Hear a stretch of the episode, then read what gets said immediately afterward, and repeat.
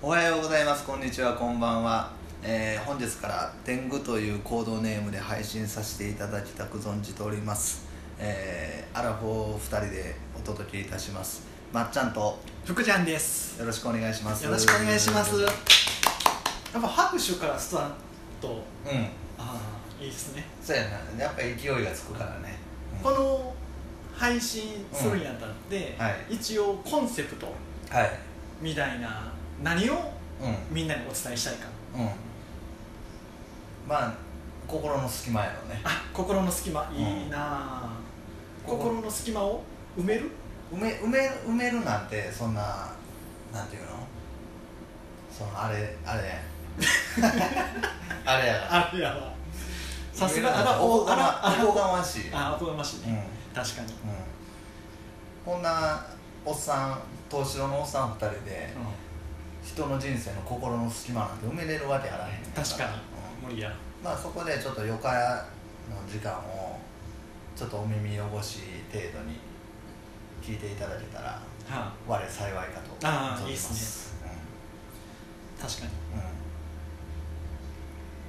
うんうん、で福ちゃんは、えーまあ、自己紹介みたいなのをちょっとしてもらいたいんですけどあ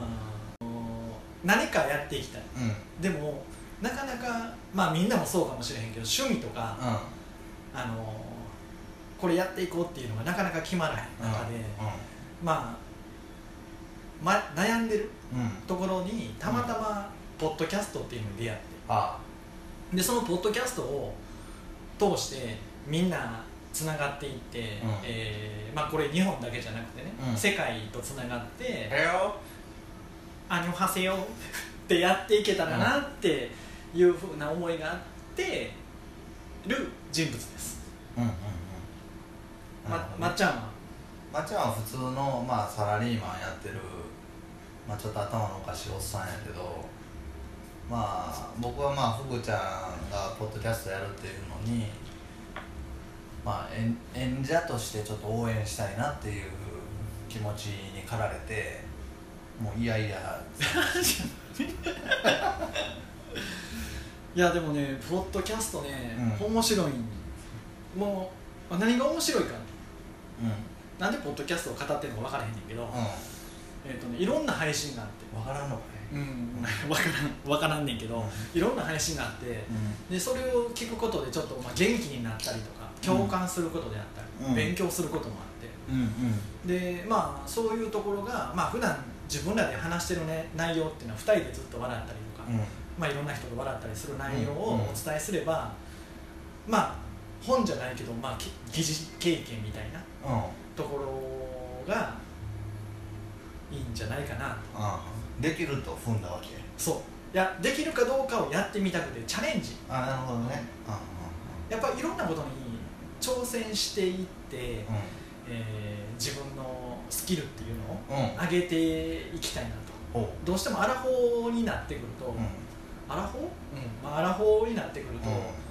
刺激がなくなってくるあでその刺激が欲しいために趣味と思っていろいろやってみたけどなかなか見つからへんまあなんとなく言うてることはわかるようんその日々まあ社会生活を送って仕そう事して家帰ってこの色あせたうん人生にちょっと色をつけていきたいあといそう色ね色をつけて色気が出てきたわけああ色気出てきた色で言ったらねうん、うん、恋愛え恋愛色で言うてへんやん色え色やカラーうん色がつくうんあの恋愛した時に、うん人を好きな時ってうんグレーな世界がうん色がつくうんうんそういうのをポッドキャストに求めああなるほたはいどうん色をつく恋愛したらそれまでほんならモノクロームの世界で生きてるわけいやえっ、とねキラキラすまあまあまあまあ言ってる意味はわかるけどるね、あのーそういった歌詞とかもあるし、あそんな歌詞あんの歌詞と犯しちゃうで分かってません曲曲も松本隆さんとかが書きそうな、あーあいいねそういう文学的なうコメント、ん、歌詞やから文学とはまたちゃうんやけどえ演者としてねこのまっちゃんがね知 識がすんごく深くてねやめろややめろやその辺ね頼りにしてるんですいやー知識深いってわけじゃないですよ僕はもうもともとハードボイルドに憧れててハードボイルドそうほうもうこ幼い時から沢田研二のファンでほうあのファハードボイルドファッションに憧れてほまあだから音楽とかもうほうハードボイルド系ほうね小説もハードボイルド、ほうまあ、そういうのをずっと踏んできたから、うんうん俺もそうなれるんや思ってたら、全然仕上がり全く違うあでも心のどこかではそういったハードボイルドな部分を持っていかなあかんなってあーでもたいつまでもうん夢を追っかけるっていうのは大切なことで、うんやっぱりなんていうんかな子供の時に描いた、うえー大人になって、うんこの5年10ん年、うんえー何も変化しない中でポッドキャストでなりきったらええんちゃ夢は俺でも今叶ってるからねうお子供の時の夢は何サラリーマンうわー切ったベタな ベタな、いやマジで俺嫌な子供やったからはん大人に夢聞かれたらサラリーマンって答えるそれがウケるって分かってたあーあじゃあ笑いのためにサラリーマンそううんあ自分の夢なんて本気で考えたこともなかったねーあー自分の夢って何やったんやろなでも大学に行きたいとかうんそんなことをうんを言ったら親が喜ぶとかねおおそうなん思だって生きててじゃあ大学生になったらその後のことなんか何も考えてなくて、えー大学の時ってあんま知識がないからうんうん働いたらみんな金持ちになれるみたいなうんそういうふうに思っててみんな普通にあのテレビでね海外旅行行ってませんだから海外旅行にみんな行けるんやうんうんうん海外旅行はねまあ行こう思ったら行けるけどまあいろんな制約がね、んまだ子供も完全に手離れてるわけじゃないしあお子さんいらっしゃるんですねうん見てるあのなんやろ二十歳と十八かなあーハードボイルドに生きてるのにうん、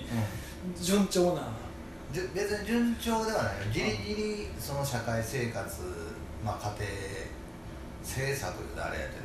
まあギリギリ踏みとどまって、うんなんとかこなしてきて、うんここまで来ましたと、その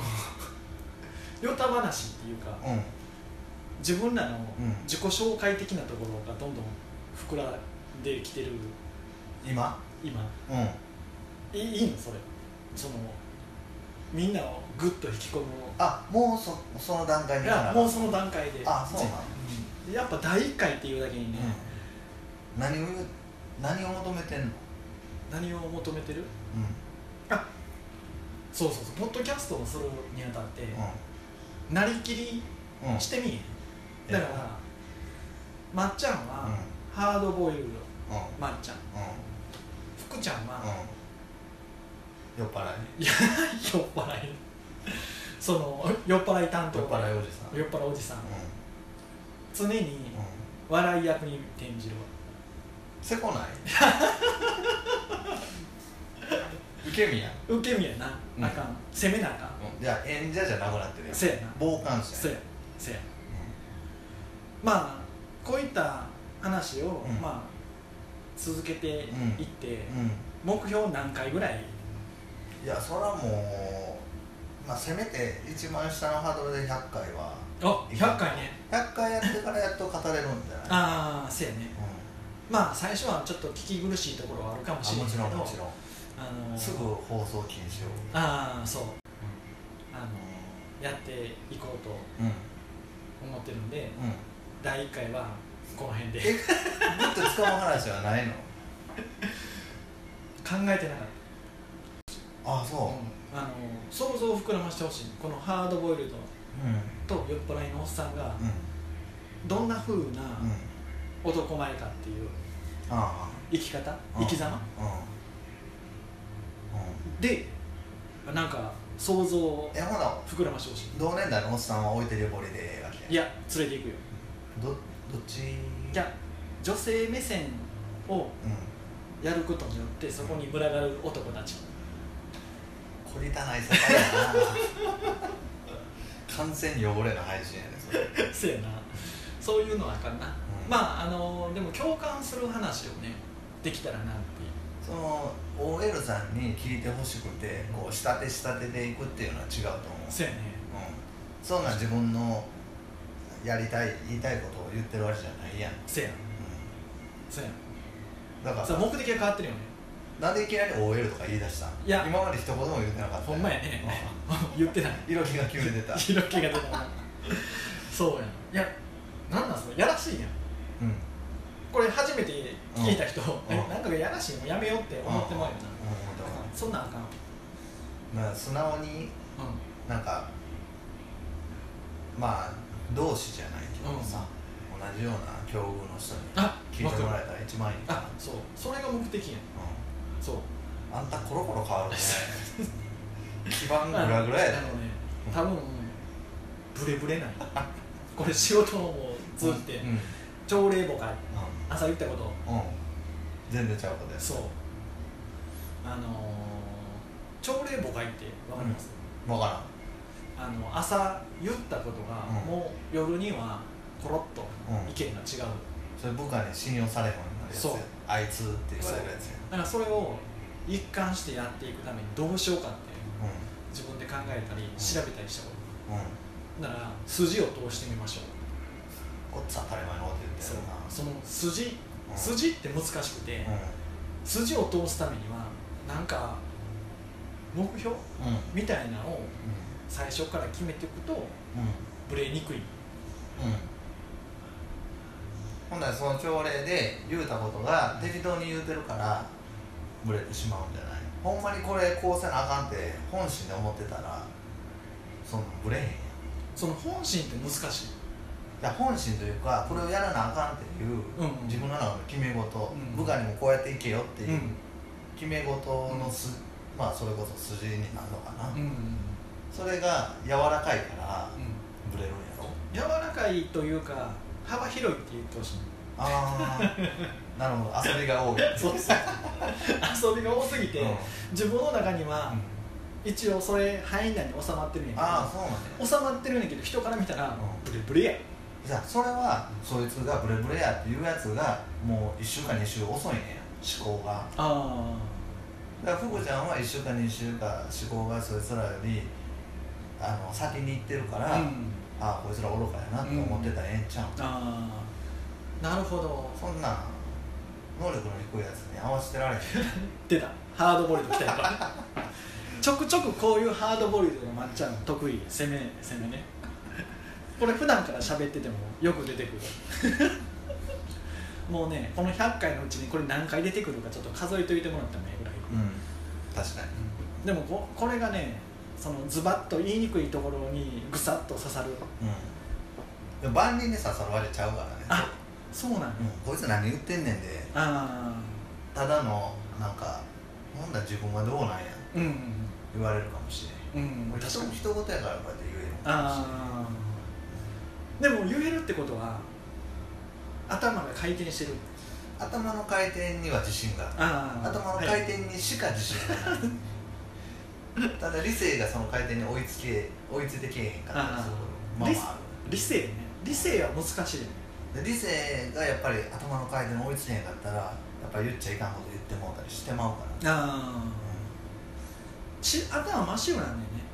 今しゃべいや頭真っ白になってても口が動いてんねんおそれは素晴らしいうん、いや素晴らしくないねん恐ろしいねんうわー俺何言うてんねんってどっかで思いながらもうずっと喋り続けてるねってことは喋ってる自分を遠くからそう見れるってこそうとそうそうすごいんいや、そう幽体離 脱じゃんまあ、近いもんあるけど、うんもうでも恐ろしいでほんまにこいつ何言ってんねんあかんあかんあかんってなんねんうんあかんやでもおじさんが出てくるねあーでも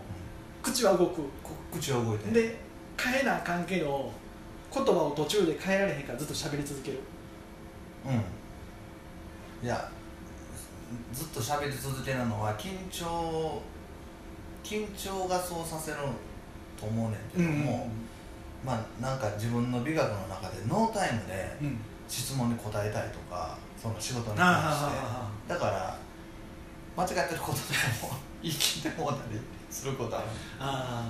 あそれはもうなええ年やからな確かにややめなあかんねんてでもアルファ4になってしまったがゆえに、うん知らないっていう言葉がね、うん使えないだからそれっぽい話をうん